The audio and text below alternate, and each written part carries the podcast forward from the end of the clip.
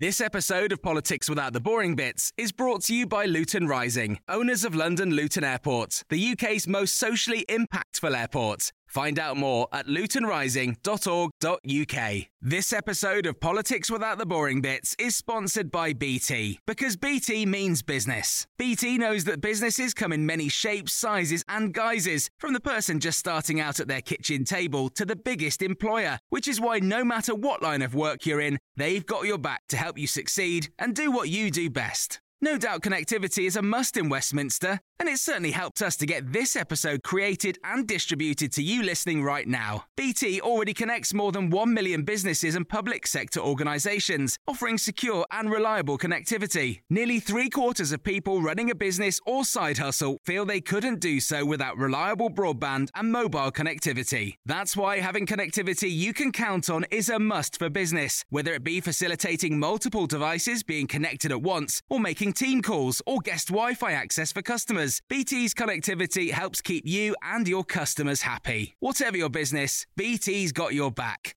Search BT's got your back. Did You Read with Tim Montgomerie. Welcome to Did You Read, the opinion podcast from the Times opinion team. My name is Tim Montgomerie, and this week I'm joined by Jenni Russell, Peter Brookes, and Philip Collins. Maria Miller has been misrepresented by the media. She isn't being fairly judged because she has three powerful constituencies prepared to think the worst of her. The press oppose her because she wants to regulate them, the public distrust her because they think all politicians are on the make, and the Labour Party are gunning for her because she's a Tory. Whatever her faults, her reputation is being unjustly blackened. The media is free, but it isn't always fair, and Miller is paying the price for that. I feel instinctively against an across the board amnesty for murder in Northern Ireland, as proposed on our front page uh, this week by Peter Hain, also Francie Molloy, MP for Mid Ulster, again this week.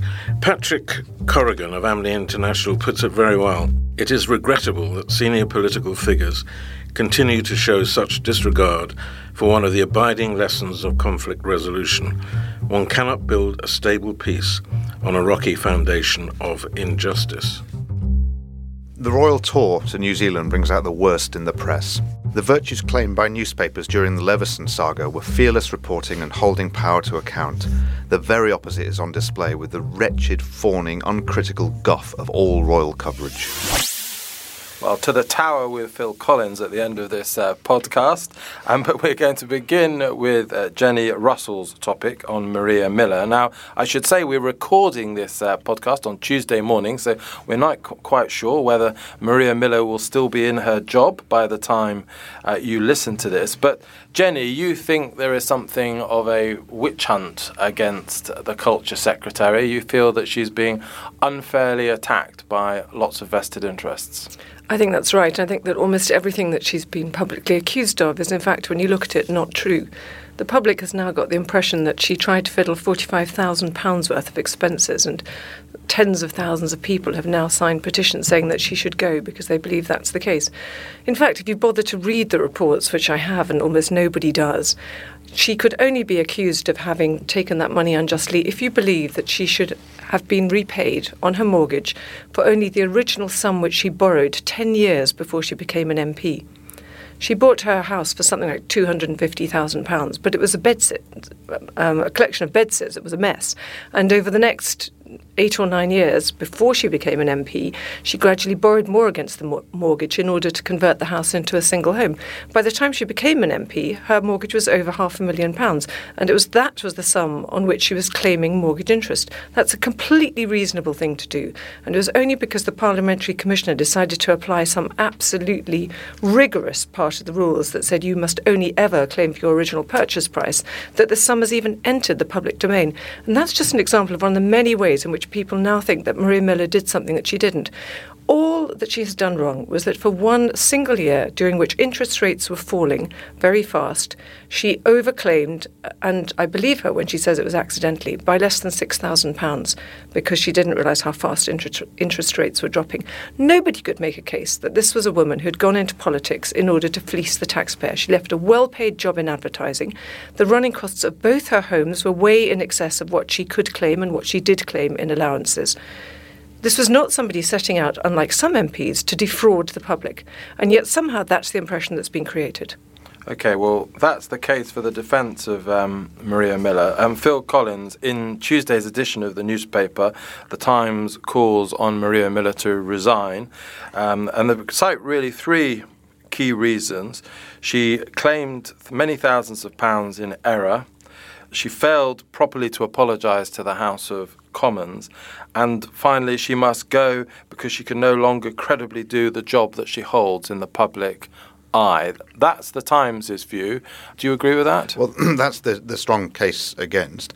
Um, I've got some sympathy with Jenni's position. I do think these things become a sort of a pack mentality when people decide to go for a scalp. But let's just look for a moment at what Maria Miller could be said to have done wrong, because you very eloquently put the case for her.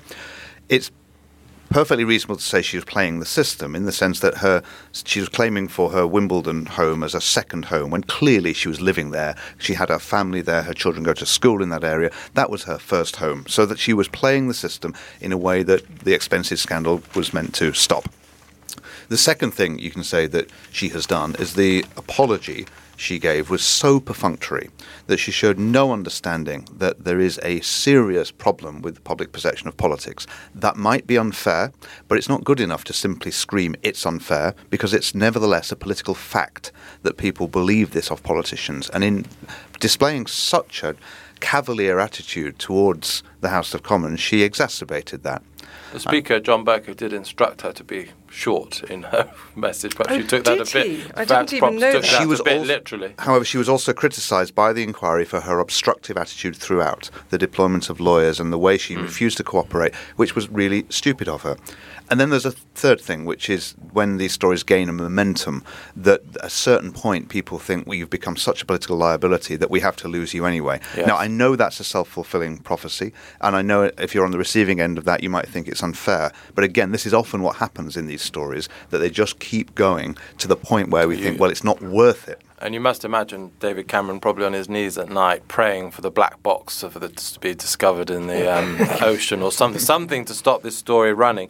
On that issue of Maria Miller being a weight around David Cameron's shoulders, your cartoon in um, Saturday's Times, Peter, which we will link to um, at thetimes.co.uk slash comment central for Times subscribers.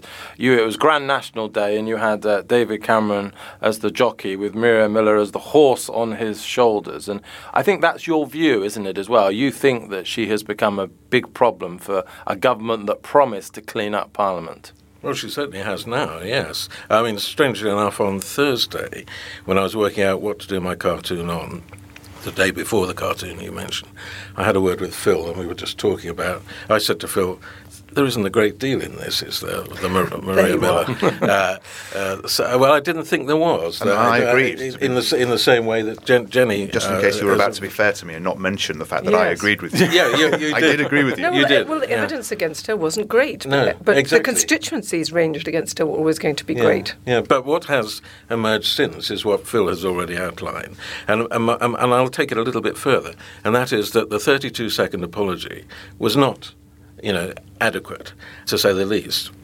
And also, all the um, evidence, if it is such, that's come out about her obstructing um, the inquiries uh, in, in, into so-called misdemeanors.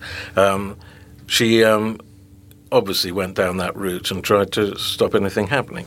But that aside, I also think surely a cabinet minister must be aware of how the public go for this. And if they've got any sense, A, of self preservation, and B, of, if you like, political decency, they actually don't treat people high handedly in the way that she did has done since. And that's my argument against her. And I think that's why she has become a burden uh, uh, for Cameron, but also he hasn't helped the process by, you know, again treating uh, the public as idiots in a way. Okay. Jenni Russell.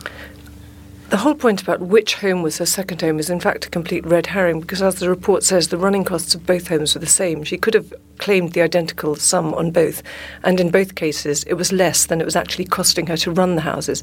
It's one of the many examples of something that has become a cause of outrage, and in fact, shouldn't matter at all, and yet the public has got the impression that she was unfairly claiming to have on their second home. MPs have to have two houses. That's often the case. I completely agree that she has now become a liability, but I think she was probably caught in a situation of difficulty. And I have to say here, by the way, that I have no sympathy for her politics or for her strategy on the press or for her as a person. I'm just talking about what happens to somebody caught up in this kind of media storm, which is that if she had gone to the House and apologised with great contrition, the press and the public might equally well have taken that as a sign of tremendous guilt. Mm. I think she was trying to make light of it and move on. And I also have some sympathy with her for trying to be legalistic about the inquiry. I think that the attitude that the investigator took was um, unnecessarily vigilant. And I think if I were Maria Miller, perhaps I too would have tried to keep saying, But why are you asking about this? It's not relevant. Or why do you want documents from 12 years ago? I don't have them anymore. Do you have your mortgage interest documents from a dozen years ago? I certainly don't. Jenni, what do you make of the allegation that her special advisor had made some sort of veiled threat to the Daily Telegraph along the lines of we're, in charge of the Leveson process, so you'd better be careful. Well, I think that was stupid. But if you actually read the transcript, what the special advisor was saying was you shouldn't have been doorstepping Maria Miller's father, who's 75, confused, and had just come out of hospital. And I think that there what she was saying referred to that. She was saying that the Leveson inquiry is going to be looking at the way that newspapers behave, and that is one of the elements that it would be looking at. In other words, this is the kind of behaviour that newspapers have always indulged in, which is the bullying of an old man, and which you shouldn't be doing. And now that's been misrepresented, I believe, as a threat generally, and you shouldn't inquire into this matter at all putting aside the fact that um, UKIP's uh, former MEPs have run into many difficulties over the years, uh, Phil Collins, if uh, Nigel Farage wanted a story to be exploding all over the front pages in the run up to the European elections, this is the kind of story he would want, really, isn't it? It's another story of the so called political establishment, in the eyes of 80% of voters, behaving badly. Well, it is, but I mean, I, I think if you asked the public of any politician, whether they've done anything or not, whether you'd like them to resign, then most of them would say yes. Mm. So that 80% number I don't really regard as a particularly uh, important one. But but the, your your main point is right that of course it does feed that idea, and this is where we always end up with these stories, where the, the prime minister now will have to make a judgment about the political impact, which is quite divorced from the rights and wrongs of the actual and case. That's my point. It's all divorced from the rights and wrongs well, well, of the actual right. case. I mean, if we were actually looking at this and saying this is what Maria Miller has done, she overclaimed by £6,000. She wasn't contrite. Um, she's got a special advisor without any um, sense of how they should be behaving, and she hasn't formed political alliances. Should she go? Perhaps the answer is yes, but that's not what she's being judged on. No, that's right, and this is all. This is always what happens. If you think there's so many examples of this. I mean, Peter Mandelson's second resignation is the obvious one, where subsequently it turns out well he hasn't really done anything, but at the yeah, time too late. The thought well it looks yeah. awful and it's all going very badly, so let's wipe the slate clean. And, and, um, and, yet, there's also the sense that you have, as uh, David Cameron will have, which is I don't want to lose her for this reason. I don't want the press to be able to claim a scalp. Yeah. So we're in the standoff now. But uh, David Cameron's been in this position before. Final word to you, Jenni Russell, hasn't he? He's had to he, defend Jeremy Hunt, whose resignation at the time was thought to be inevitable because of press pressure. And by and the Times, I believe. And he survived that. I think, of course, Jer- turning out to be um, in some people's view, quite a successful health secretary. I think Jeremy Hunt is the only person of whom that's true, isn't it? All the rest have had to go. And I have to say, one of the really marked things about Miller is that there doesn't seem to be any support for her within the party, either because people don't want to go public for fear that the press is going to gun for them, and also, I think, because she just hasn't made friends. And that's a fatal thing in politics if you get into trouble. If you haven't got allies who want to come out there and argue for you, you've had it. Okay, well, thank you for that. And we move on now to our second topic, which is uh, proposed by uh, you, Peter Brookes. And we led in Monday's paper on a story about forgiving the past terror acts of IRA um, alleged terrorists. And um, you worry about the message that this sends out. Yes, I think uh, basically uh, the moral case has been kicked out by the pragmatic one. And it just seems to me cut and dried that accusations of murder should be pursued uh, and not let drop.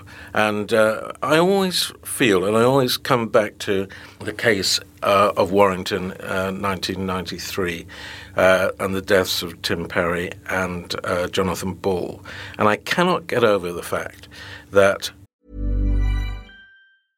Ready to pop the question? The jewelers at BlueNile.com have got sparkle down to a science with beautiful lab grown diamonds worthy of your most brilliant moments. Their lab grown diamonds are independently graded and guaranteed identical to natural diamonds, and they're ready to ship to your door. Go to Bluenile.com and use promo code LISTEN to get $50 off your purchase of $500 or more. That's code LISTEN at Bluenile.com for $50 off. Bluenile.com code LISTEN. Even on a budget, quality is non negotiable. That's why Quince is the place to score high end essentials at 50 to 80% less than similar brands. Get your hands on buttery soft cashmere sweaters from just 60 bucks, Italian leather jackets, and so much more. And the best part about Quince, they exclusively partner with factories committed to safe, ethical, and responsible manufacturing. Elevate your style without the elevated price tag with Quince. Go to quince.com slash upgrade for free shipping and 365-day returns.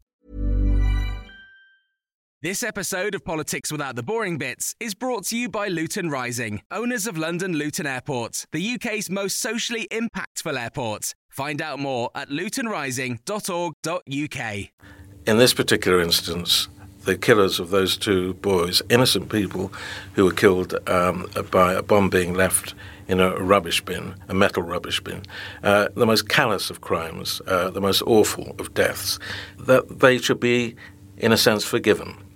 Um, a, a, sort of hero for me in many ways is Tim Parry's father, uh, Colin Parry, who's managed, uh, with his wife, managed to deal with uh, the grieving process and take it forward by, uh, you know, uh, meeting the uh, heads of the IRA and Martin McGuinness and Gerry Adams because they asked to meet him and he didn't feel it was right not to. And um, I just feel that the idea by Peter Hain for um, having a blanket amnesty is so that we should look forward and not keep looking back and looking, and politicians should, shouldn't have to look over their shoulders. But frankly, you can only look forward if you resolve what went wrong in the past, and this is one way of absolutely not doing that. And and what is your view? Do you think people should have the day in court so that people are prosecuted and then potentially in accordance with the Good Friday Agreement, they don't go to jail. Are you wanting the jail sentences sort of forgiven, but you still need that day in court, or are you saying you want these people to go to jail as well? Well, I do actually, but uh, the terms of the Good Friday Agreement uh, probably, um, you know, stymie that. Um, um, Jenni Russell, in um, Tuesday's edition of the paper, Ross Clark wrote about this whole proposal. Britain would be in the odd position of prosecuting 50 year old cases of suspected groping, even the adult on adult variety, while turning a blind eye to 20 year old murders. Do you see a topsy turvy system of justice emerging in Britain? I think it is peculiar, actually, particularly given what we've just been discussing. We've got to hound somebody out of politics for accidentally overclaiming a few thousand pounds on a mortgage, but we're definitely going to forgive and praise and give jobs to people who carried out murders in the past. That seems like a really odd set of um, public morals. And I also think um, this is. I don't think that this strategy works, and I think it's partly because I'm South African, and so I followed um, in great detail the work of the Truth and Reconciliation Commission, and I know lots of people who um, had family and friends who were killed in the struggle for South Africa. And the Truth and Reconciliation Commission, which forgave past crimes, did at least demand that people stand up and say what they had done. And the idea behind that was that there were so many unsolved horrors in South Africa that for victims to be able to say, This is what happened to my child, and then for the perpetrator to stand up and say, This is how and why we killed them, was some kind of closure. And yet, for as many people who found that that offered some kind of catharsis, there are other people who are left very angry and outraged by that process. So I don't think you can say that um, simply forgiving the past is going to actually make any difference to how people feel. I don't think it's the right way to go about this. I can't see that it offers any kind of solution. Um, Phil Collins, you were nodding vigorously when Jenni was saying um, that in the South African process, at least there was confession of, of sin, of, of crime. Well, I think as a minimal requirement, that's really very important. I, I, I agree it doesn't expiate all the sin or, and get rid of all the pain. But it seems if we're going to have any kind of amnesty, it seems to me there has to be some sort of quid pro quo in the form of truth and reconciliation, some kind of public confession and conversation about apology, it. Apology, if you like. An apology, yeah. Cause, uh, one of those, a rare public apology by the people who've actually done the thing mm. uh, for the thing that they have done. But let me just challenge Peter on the big question because there is a moral argument for this. It's not just a an amoral or, or pragmatic argument. Pragmatism is a form of moralism, and the moral argument runs like this, which is that the, we judge this event by its consequences, and that though we know we're committing, in a sense, an immoral act by allowing people to to go free for crimes we we suspect they have committed, that nonetheless the, the, consequences of doing so for a peaceful future are worth it. That's the moral bargain you make. It's not an amoral argument. It's an argument about. The, it's a consequentialist argument. But who who are, who are not you, but who are we to to, to say that um, the victims' families feel that they don't?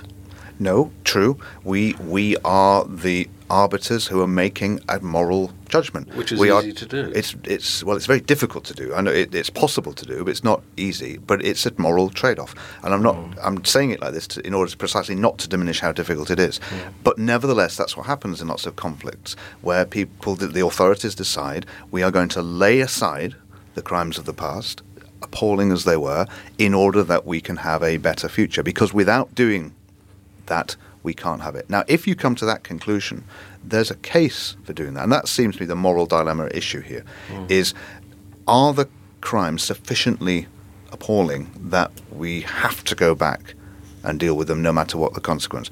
Another way of putting it is that is judicial process something we can reasonably lay aside in order to get a better future? I'm, I'm, I'm not asking that in order to imply the answer yes. I think I come down on your side in the end. Well, I but I can I, see that there's a case for that. I think murder is sufficiently appalling.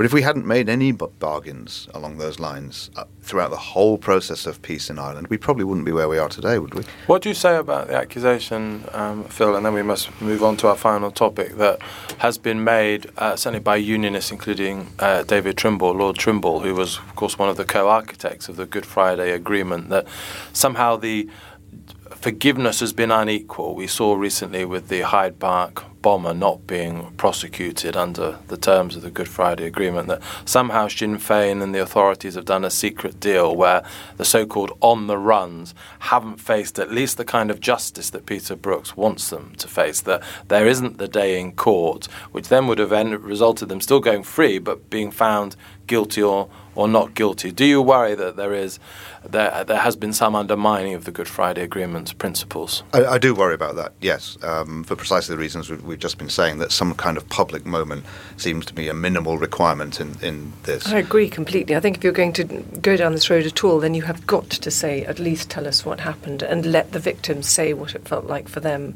and to hear from the perpetrators. Don't just say, well, whatever happened in the past, we're forgetting it. Mm. Well, we have to move now from that grave uh, subject to something I think slightly lighter. And um, um, on, on, Monday's uh, front page of the London Evening Standard um, was a beautiful picture of um, the heir to the throne, Prince George, on his uh, trip go. to New He's Zealand, and all of our all of our hearts were warmed by that picture. Except Phil Collins, your heart, and you're called Philip. You're named after the Duke of Edinburgh, and still you um, you still so aren't appreciating low, the royal tour because you know that's actually true. Is it really? It's actually true. I am in fact named after the Duke of Edinburgh. Maybe, maybe this explains my animus. Did you become a monarchist very young? I, have never been a, mon- a Republican. I, I, did instantly upon birth. My sister's called Elizabeth as well, so we are.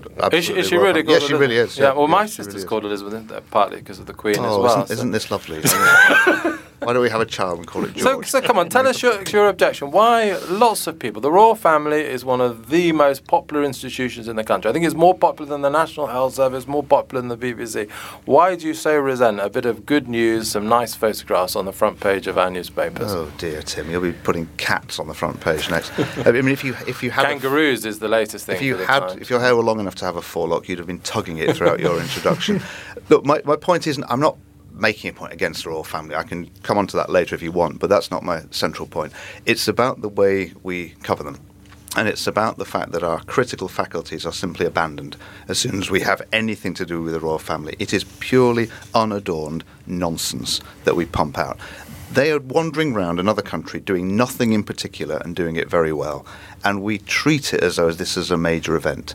Every so often, the royal family is connected to a major event. The state visit, um, the uh, island visit, is a is an, an event with significance. And I wouldn't dream of saying we don't you don't publicise that. But the rest of what they do, it's just some chinless characters wandering around doing nothing. And the way we treat this young couple have baby, and yet we think it's some major event. It's just dreary. But the, the, the coverage in New Zealand, the coverage in Australia, the coverage in Canada, wherever they go, they get masses of publicity. It's not just the British press, and surely this is publicity that's good for Britain. You're, you're simply saying it, it is the, it is a fact, therefore it's right. I'm telling you, it's boring, it's un, unimportant. You're saying and it's good for Britain. It's good for Britain. What to, to project an image of a of an aristocratic hereditary monarchy. Yes. It- you think that's that's good? well, I Je- don't- Je- Je- Whether Jenni, you like do, Jenni, do you share It's an any of. Phil's worry that um, this publicity is is fawning? I suppose it is weird that the press that at the one moment has its claws out for anybody who they've decided they want to tear down, like Maria Miller, and is absolutely unrelenting in its unpleasantness, suddenly turns round and is indeed crawling along the the ground, tugging its forelock in response to the royal family. But um, I'm so uninterested in this stuff that I don't even read it. This is a defence I just, mechanism. I, I, Everybody I, I just, always says I, they're I not look, interested. In No. which case, let's not do it then. No, No, no, no, hang on. I've got a different point. I like looking at the pictures. As far as I'm concerned, they're fashion spreads, and I like looking at babies. Anyone's baby. Ah, but it's not anyone's baby, is it? Well, let's have a democratic baby page then. Let's have loads of You people's should, you, should babies. go, you should go and work for the Independent, Phil Collins. Um, I will be doing after this. Peter Brookes. Well, it sells newspapers.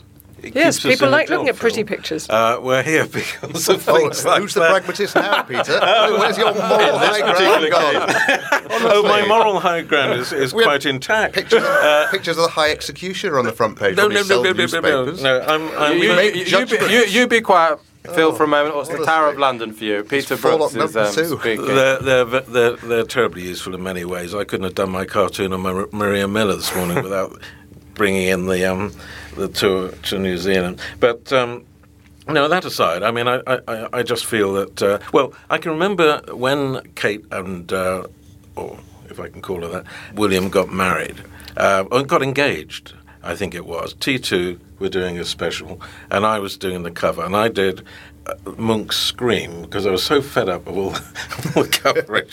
and there they were in the background, the two figures on the bridge, and uh, the, there was this Munch's Scream. Uh, and I felt kind of bad afterwards, only because You're hero, these, were two, these were two people getting married. You know, why on earth was I pouring cold water on No, that? why on earth were you drawing a cartoon about it? Is the question. Well, because I felt I felt absolutely pissed off with the whole thing. Frankly, that's why I was doing it. We'll have to get the bleeper button out now, uh, Phil, Okay, fine. uh, Peter. Um, Jenni Russell. Um, I was a Republican all my life. I was threatened with expulsion from school for refusing to stand up publicly on the stage of the choir during prize giving during um, God Save the Queen. And in later life, I've completely changed my mind. I think that um, they are a fairly harmless representation of a Only family that harmless. makes people feel better about themselves. And in a way, I think that so much of modern media is so unpleasant that perhaps it's a good thing that we have a refuge, which is cats, small babies, and the royal family, where people aren't being nasty. Fi- fi- final word to um, Phil Collins, then we must wrap always up. end up with this paradoxical argument about the monarchy, which is, on the one hand, it really doesn't matter. It's harmless. It has no significance. Why are you so worried about it? And on the other hand, it's still, nevertheless, incredibly important. I love the way you get so wound up by this topic. I think you get more wound up about this topic in editorial conferences than any others. But that, I'm afraid, is all we have time for today. Thank you, Phil Collins, Jenni Russell, and Peter Brookes, and also our producer, Dave McGuire. Some of the articles that we've been discussing today and the cartoons from Peter Brookes that uh, he has mentioned can be accessed by Times subscribers by going to thetimes.co.uk slash comment central. We'll be back next week. Thank you for listening. I'm Gabriele Marcotti, the host of the Game podcast from The Times, where we talk football every single Monday. We'll be reviewing the action from the weekend and debating on all the issues of the week. Head to thetimes.co.uk for more details and be sure to subscribe on iTunes. This episode of Politics Without the Boring Bits is brought to you by Luton Rising, owners of London Luton Airport, the UK's most socially impactful airport. Find out more at lutonrising.org.uk.